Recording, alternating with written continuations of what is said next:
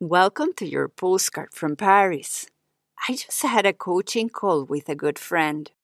We're part of an accountability team where we share the things that are going well with our work, the challenges that we're facing, and where we're headed. Sharing our stories with others helps us gain perspective, offers new points of view, and allows us to zoom out to see the big picture, not the step we're taking right now, but where we want to go. Having these conversations allows us also to realize that it's just a cloud in front of us, that the path continues way beyond where our eyes can see. There's always like-minded people eager to join us, to share the journey, and to remind us to keep on going.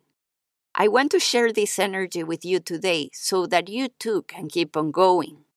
There are others who want to do things differently, who want to move into the space where doing meaningful work and having space for creativity is part of the everyday life equation. How can you make space today to tap into creativity, even if it's just for five minutes?